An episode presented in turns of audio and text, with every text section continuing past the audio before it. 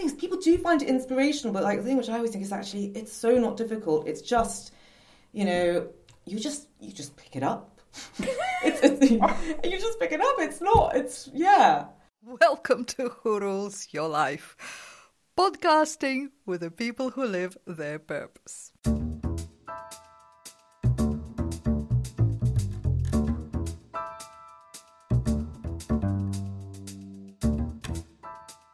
I'm Dina Newman, I'm a journalist, I live in London, UK, and since the beginning of the lockdown, I have been searching for my life purpose and podcasting about it. And recently I got a trick question on Twitter. If everyone starts living their life purpose, who will sweep the streets? Good point we assume that if you're living your life purpose, you want to be a painter or, or you know, a, a musician or a poet, and, and no one will sweep the streets. So, my co host Tina Bieber lives in Amsterdam, and she's convinced that everyone should live their life purpose. So, Tina, who would sweep the streets if everyone lived their life purpose? What do you reckon? Well, Dina, I wouldn't assume that every life purpose is about being an artist or environmental activist or whatever, I think purpose comes in very different forms and shapes. So I do think that there is people that are passionate about sweeping the streets. There is people passionate about, um, you know, keeping our our streets actually clean and finding purpose and meaning in it. So I wouldn't exclude it. I think. I think there is a high possibility that people would really like that and would like to have that as their purpose or have it as their purpose actually. So, guess what? That's the kind of crazy thing that happened to me uh, three or four years ago when I suddenly developed a passion, uh, not as my main vocation, but as a sort of a sideline or a hobby. I developed a passion for keeping the streets clean and started picking up bits of litter and putting them on the bin. Oh, hey, there you go.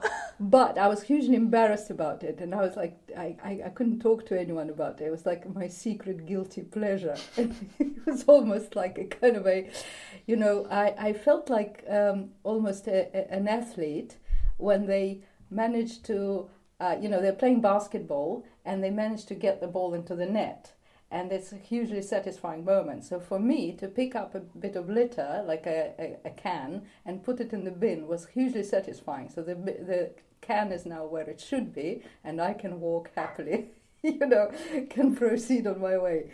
And, and, and but I was embarrassed about it, and then I started looking online in case there are some other people who are minded in the same way. And I found an article about a woman called Daniela Levine, and I thought, oh my God, hallelujah, there is somebody else out there. I need to meet this woman. She's amazing. She has a passion for keeping streets clean. So I met her, and today I'm very pleased to say she is with me here in London, and we're recording this podcast together. So welcome, Daniela. Thank you for having me. I'm feeling very embarrassed about being here. it's just picking litter. picking litter, but you see, you are exactly the kind of person who knows why it's also a purpose. Why is it a purpose? Well, I think it's everyone's purpose actually. Anyway, like I don't, I don't know. Is it a purpose? It, it's, it's quite meaningful when you do it. It's very satisfying, and like I, I don't know. I mean, it's just unacceptable. Litter is unacceptable. What makes it satisfying for you? So when you pick litter, what is the kind of the feeling that you get out of it? Well, it is rewarding. It's like the immediate difference which you see, and it's sort of it's something which I can do, which you can do as well. Like you know, you see something, it doesn't belong there, you pick it up, it's gone, and it, it's it, it's like a reward, and it's you're doing something good, and you're stopping that thing from sort of like hurting an animal or ending up in the ocean, and then yeah, someone else might see you, and sort of eventually they'll pick up a bit of litter as well. Yeah, you know, but it's something you can do, and you know, there's so many things you can't do. Yeah. To make make the world a bit better, but picking litter you can. But it's, it's, it's not a big skill. No, it's not big skill, but it requires what I found. Uh, I've actually been on several litter picking events with Daniela when we had groups of volunteers um, getting together in the park and then spending a happy couple of hours picking litter. So, one thing I found, of course, one thing about English culture, people like to dress up for the occasion. Mm. So they have all the proper safety vests and they have pro- proper litter picks. Like they they make it look professional, and that adds to this sense of fun. So for And there's a uniform as well, and you kind of feel part of a group, and it's sort of, you know, litter pickers against the world. Yeah, Yeah. yeah, yeah. So then you're part of a group, exactly. So it's like you know anything English people do. Say if they go fox hunting, they all dress up. So Great comparison. Yeah, I'm not sure that's a great comparison. but you know, I mean, the, the idea is the same, right? You're dressing up for the party. yeah. If- So you dress down for litter picking because you don't wear your best stuff, no, do you? no, but you wear special, you know, special clothes. like- Yeah, well, I, I wear my oldest, dirtiest clothes, and I don't like. I know people like wearing high vis. I don't. I don't really wear high vis. I only wear them if I'm sort of leading a group because people need to know that there's. Well, someone someone's in charge apparently. yes. So, so that's one thing. Another thing I discovered about litter picking, which is quite key to the skill, is um, you know you, you need to watch your attitude, your mind at the time. So I found for me, it's a game. Mm. I'm comparing myself to an athlete. So Yeah. I, I, I, I uh, bend down, I pick up a bit of litter, I throw it where it should be, and that's good fun. Yeah. The moment I start hating humanity because they drop litter, that's when I stop. Because it's not my goal to end up loving nature and hating humans. How has it been for you? It's quite tough. It, you know most of the time I'm sort of pretty optimistic about it and I actually try not to think of it in a sort of, oh, or I'm picking up other people's rubbish. I'm just sort of keeping the area clean or I'm keeping my environment clean and that's what's the important thing. And it's, you know, actually the meditative thing of doing it. But, you know, sometimes you do get really down. Like, oh, Yeah. people, what are you doing? People, I just don't understand. And if I don't pick up the litter, I get even more angry. So, Ah. yeah, Right. because it just annoys me. so, the- yeah. And then, yeah, but you, it happens. You just get a bit down, and then the sort of next day you'll be fine. I, Right. yeah, I, I just try not to dwell too much on it. But what's just like one, one one thing what's interesting here, like both of you were actually talking about feeling ashamed. And it's like, wow, it should be the complete opposite because, you know, you're making the new normal out of it, inspiring other people to do the same and going out there. And that sounds like actually a really big purpose, to be honest, to me. So I don't feel ashamed when I do it. I'm really proud. Like I Ah. say, sort of, you know, if you're going to do do it, like sort of, I'm not going to sort of hiding around bushes doing it. And I want, and you do want people to see as well, because then they know that someone's like actually gives a damn, as opposed to just walking by. Um, That's right. Well, this is where Daniela became my role model, you see, because I felt ashamed until I met her. And then there were the two of us in this world, and suddenly the world felt a brighter place, you see. So suddenly I grasped this idea of a purpose around it rather than just being, you know, slightly mad middle aged woman who's just going nuts about, about litter. But interesting, huh? Daniela actually saying like, well, I just feel passionate about it. I wouldn't say if it's a purpose, but inspiring you to do so. So other people are coming into play. It actually makes it a purpose. Yeah, it's a kind of unexpected sort of thing of you doing it. And I, I don't, things people do find it inspirational, but like the thing which I always think is actually it's so not difficult. It's just, you know, you just you just pick it up. It's, it's you just pick it up. It's not. It's yeah. It's Well, it's about apparently it's- sort of responsibility, isn't it? I think that's yeah. So and most people don't take responsibility for things which don't belong to them. So they find that impressive, but actually the land belongs to you. So take care of it. The land belongs to you, as in you live in this city. Yeah, city, You- world, whatever, you know. yeah, if you embrace it as your sort of part of your world, Yeah. then you want to take care of it. I mean, to be honest with you, it is it can be a little bit depressing because there's so much I rubbish mean- in London generally, where we live, where anybody lives. I think there's a problem. Tina, what about your experience? We hear that out there in Europe things are much much better. Tell me the good news. Well, I don't want to disappoint you.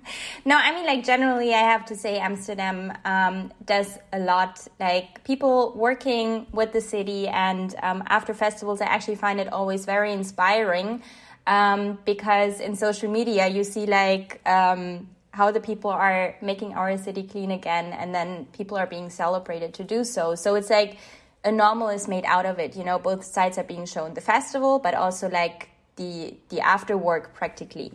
But There's some like Amsterdam guys on Instagram who go around litter picking, and they seem to do like an amazing job. Well, they actually made it to a tourist attraction as well, which is really funny. You know, there's tours like boat tours through the through the canals in Amsterdam, right? That's like Plastic fishing tours. Is that what they do?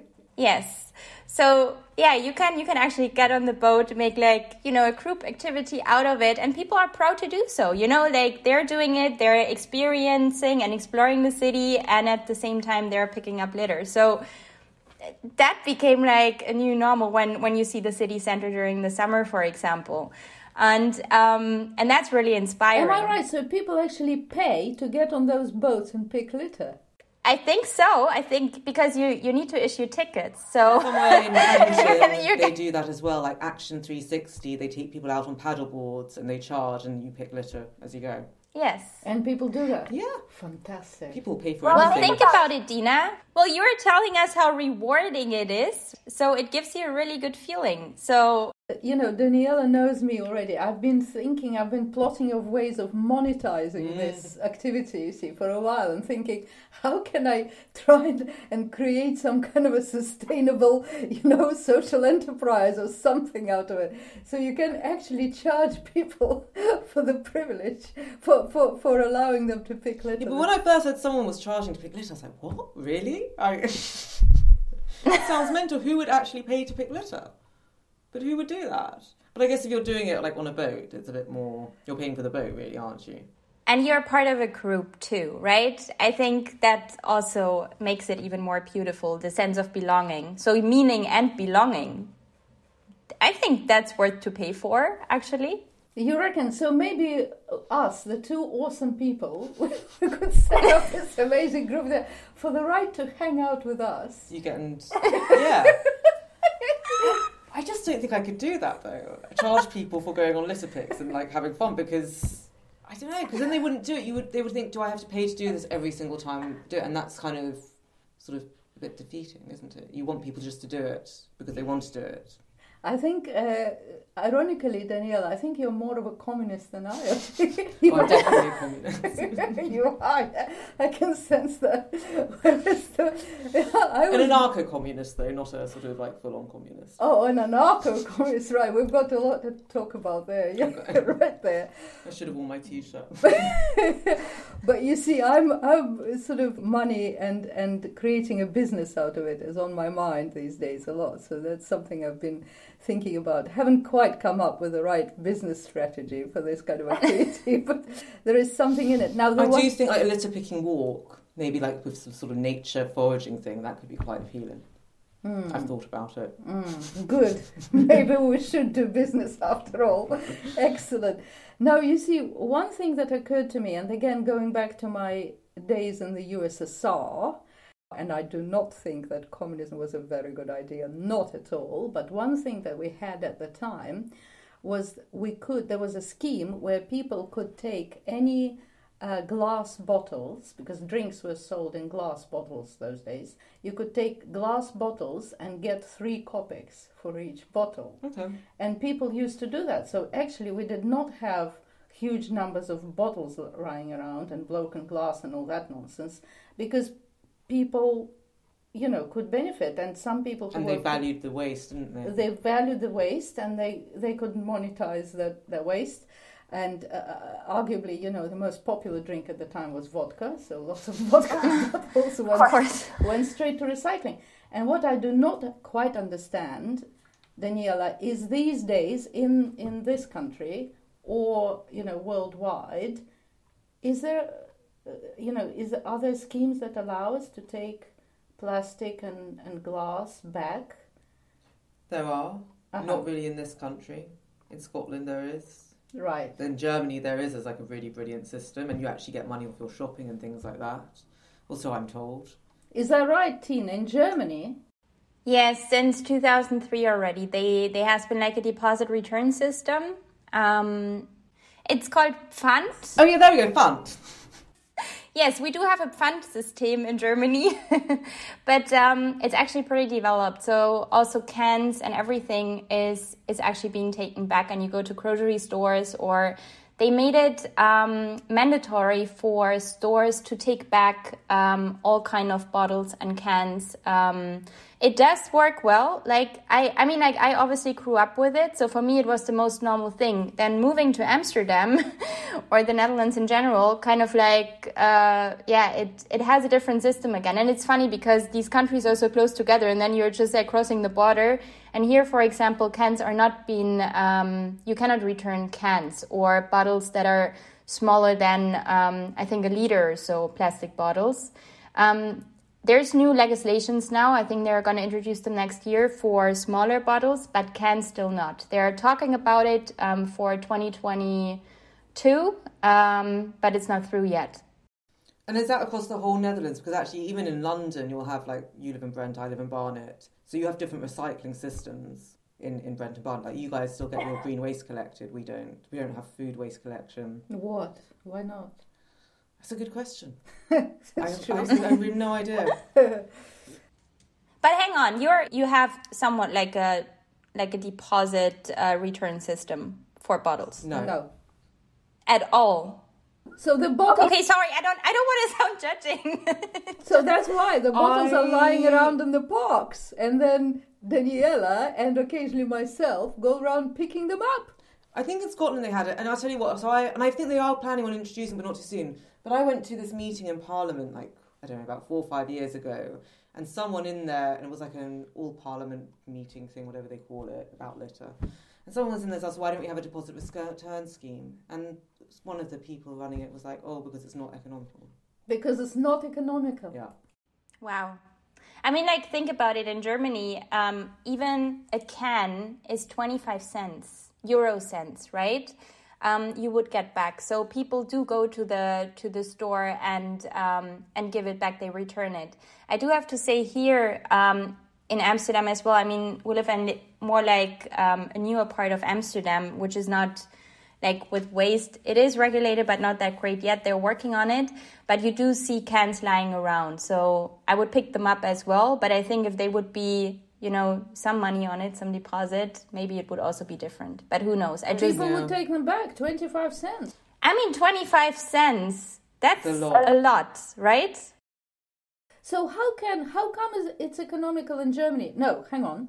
So in Germany, in germany we do have it yes somehow uh, the you know the it's economical. Maybe So- they're better organised. Maybe those Germans. I mean, I, I don't know. It, it's really bizarre. And also because you think how much does it cost to actually pick up all the litter each year? Exactly. I mean, it was like a billion. Yeah, that's it, uh-huh. Sort of, there was a statistic which was a billion pounds a few years ago, and it's probably more than that now. And then there's all the stuff which isn't being picked up. God. I mean, literally, it's costing the earth. All the stuff in the ocean. You think? Yeah, exactly. Which is much more expensive. So, which brings me again onto my favorite money topic. uh, Daniela, can you tell us what do you do now, No. and how uh, you know who pays for for your activities? If it's not economical to pick litter, No. how come you're gainfully employed? Well, I'm not gainfully employed at the moment. you know that, don't you? I No. I quit my job. How? Oh, yeah, no, so I quit my job before COVID came along. And I was working for an anti litter charity, I should say. Right. Um, basically. But I quit it. I think I had enough litter of litter. Because, you know, when you do it for work and you're doing it also on the streets, it's just like, it's too much. So I quit it. I wanted to do more gardening stuff. And then COVID came along. Right. And that's fine. It sort of, again, it creates opportunities, like you doing your podcast. Yeah. So, gardening course was postponed. It's starting again next week. So that's good. So you want to be a gardener? I want to be like a. I don't know what I want to be. I'm still figuring that out. Never mind. When you grow up, you'll figure it out. Yeah, but like community, I, it'd be good to know how like better understanding of how things grow. I think because I like gardening and sort of doing environment stuff. So, so Um, in a nutshell, too much litter picking did, you know, get you down a bit. It's it, yeah, and not even actually. You know, it's not even the litter picking itself. I think it was just yeah, it was just too much litter. And like not enough enough things in my life. You know, you need more things than litter. Yeah. It's not, and that's why I think like, is it my purpose? I don't know if litter picking is my purpose. It's certainly, it's definitely part of like my identity, but it's not my purpose. What I- is your purpose? I don't know. Mm. I don't know. um, you know, I have been thinking about it, and like all I can say is that I like to do good stuff, and that sort of and things which kind of help the environment and maybe help people. So like, now, so like not having a job was great. I just sort of chilled out for a bit, and like lockdown was brilliant as well. There was no litter around, so I didn't really need to pick any litter, although I did obviously. Um, so yeah, I started. what did I just? What did I? What am I even doing? Oh, so I started a project collecting surplus food from allotments and giving it to a food bank. And then that, oh, but litter picking did get me something. So this is brilliant. So at this food bank, which is on the side of a church, they have this huge polytunnel. And I was like, I saw it one day. I was like, are you guys growing food? What's going on there? And they're like, well, no. Basically, the church built it the previous year and nothing had happened to it. So it was just like full of weeds and things like that. So I met the priest of the church or the pastor. And actually, he was late for our meeting. And while I was waiting, I decided to start litter picking because, you know, what are you going to do while you're waiting? While you're waiting, you just start litter picking naturally. You know, That's what you do. Luckily, there is plenty of litter in London. especially in um, and he's, and he loved that I was litter picking. Like he absolutely loved it. So he was like, "Yeah, yeah, you can take over the polytunnel." So basically, I've taken over this polytunnel and started a community garden. And then I started fruit picking as well. right. Yeah, anything to pick. Anything to pick. Yeah. the fruit picking is very interesting because that's another little um, thought that I've had over the years. So my street where I live is lined up with beautiful um, apple trees, and of course in spring they give beautiful flowers, which is why I think we have them. However, when it comes to autumn time, these lovely trees very generously give us lots of apples, but we don't want those apples, right? Why so not? they just Why not? get right. crushed underfoot. Instead, we go to the nearest Sainsbury's and buy apples and pay for them. Does no one actually eat those apples? No, Why they not? don't. I don't know why. I think by the time they get down, they probably are a bit bruised. Yeah. You know, because they're quite high up, so nobody climbs up there to pick them up while they're hanging there. So once they've fallen down, they're bruised, and then we're not used to eating bruised fruit. We're Yeah. like, oh, that's not perfect. Off we go to Yeah, Sainsbury's. yeah, yeah. You need a fruit picker. Aha. It's like our boiled. Dina, Basically. So there's a new identity coming up. So apart from picking rubbish on the streets of London, there's also an opportunity to pick fruit. yes. And if I can combine them both, how wonderful. How wonderful! So what do you do with the fruit? Uh, mostly giving it to food banks as well. But you see, if it's bruised, then uh, you know it's not Oh. going to last very long. So the idea is that they're not bruised. So we have uh, fruit pickers. I'm I'm doing a demonstration here, Tina, which isn't very good actually at all. they're kind of like long poles with a basket on the end, and you hook the fruit and you get it gently and put it in things. Some of them will be bruised, in which case they can also be turned into juice. So it's not a complete loss. Um, yeah, wow. yeah. Don't let them drop on the floor. So Catch how, them, eat them. how- so that's what you've been doing recently, picking fruit. Yeah, for the last like month and a half, like actually going out picking fruit, but I've sort of been planning kind of the coordination of it for a couple of months. I wanted to do it for ages, so yeah. Wow. But now is a good opportunity. I'm not working, so I can put some time into it, This is amazing. and so it's gone this- really well. Like it's it's really, yeah. So you strike me as a person who literally just walks out into the street and looks around and goes, "Okay, what needs to be done here? That's exactly it. That that's my purpose. Off I Mm. go." but see, but also owning it. Uh, I, you know, I've, I don't know, maybe it's just me, but going out there and actually owning it, saying I'm part of this ecosystem, you know. So, I, I do what I think is right is very inspiring. I think that's it is about the ownership. You've got to take ownership of everything. yeah, And that's and it's taken away from us that land ownership. I think it's really important that we take it back, and people are a- enabled to feel like they can like look after their street, and it's not the council's responsibility. this sounds really freeing up. I think. I can set you a challenge: step outside and sort of like you know do something which you think will make an improvement to your street.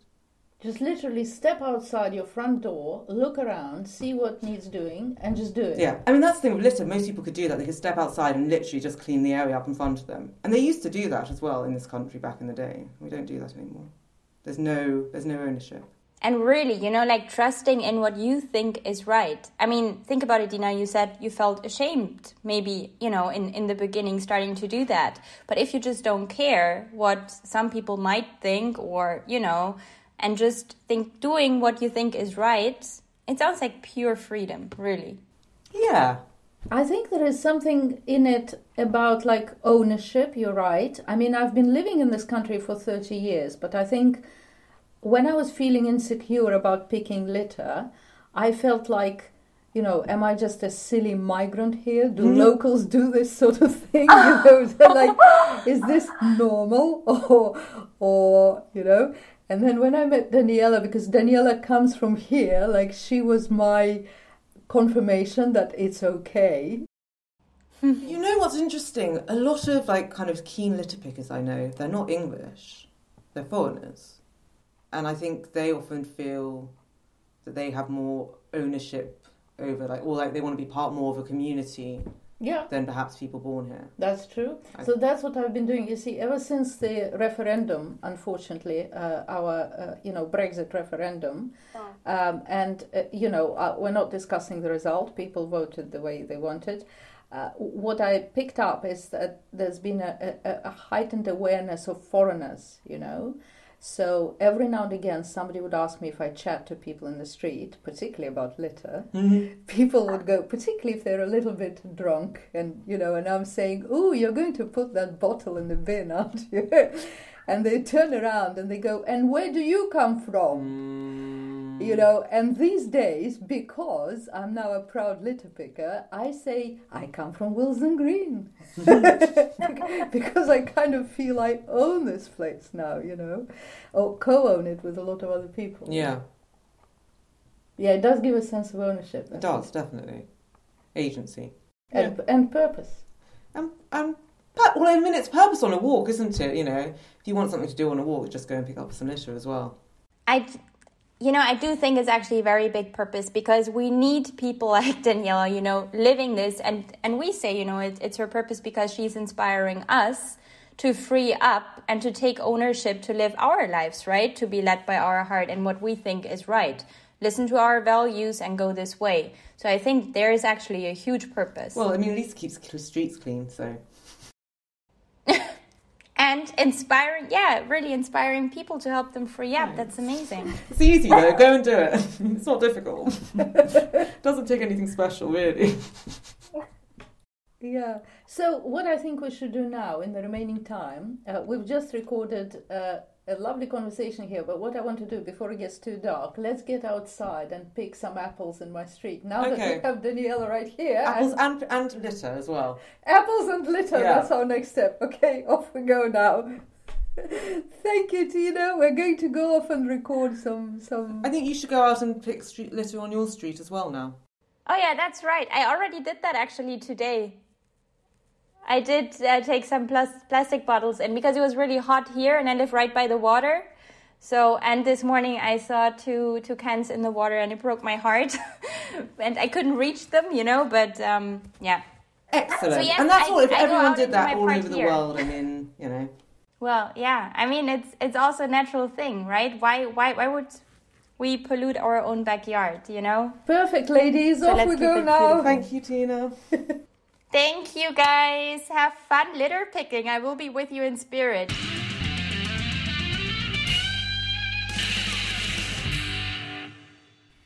So, I'm outside my house now and biting into an apple from one of our trees. You know, there are some people who insist that they have a life purpose, and they don't actually, or maybe they're in the process of finding it. And that's okay because we're all work in progress. But then there is Daniela who says she doesn't know her life purpose, and yet, like Tina's been pointing out, she absolutely lives true to her purpose. She rules her life and she is basing her actions on what needs to be done, not on social status or how she looks on social networks or anything like that. And that's very liberating. And so, to answer the listener's question, who will sweep the streets if everyone lives their life purpose? I guess the answer is if everyone does what needs to be done, there might be no need for dedicated street sweepers. Ah, radical. I'll leave you with this thought. And it's goodbye from us, Dina Newman and Tina Bieber. Until next week.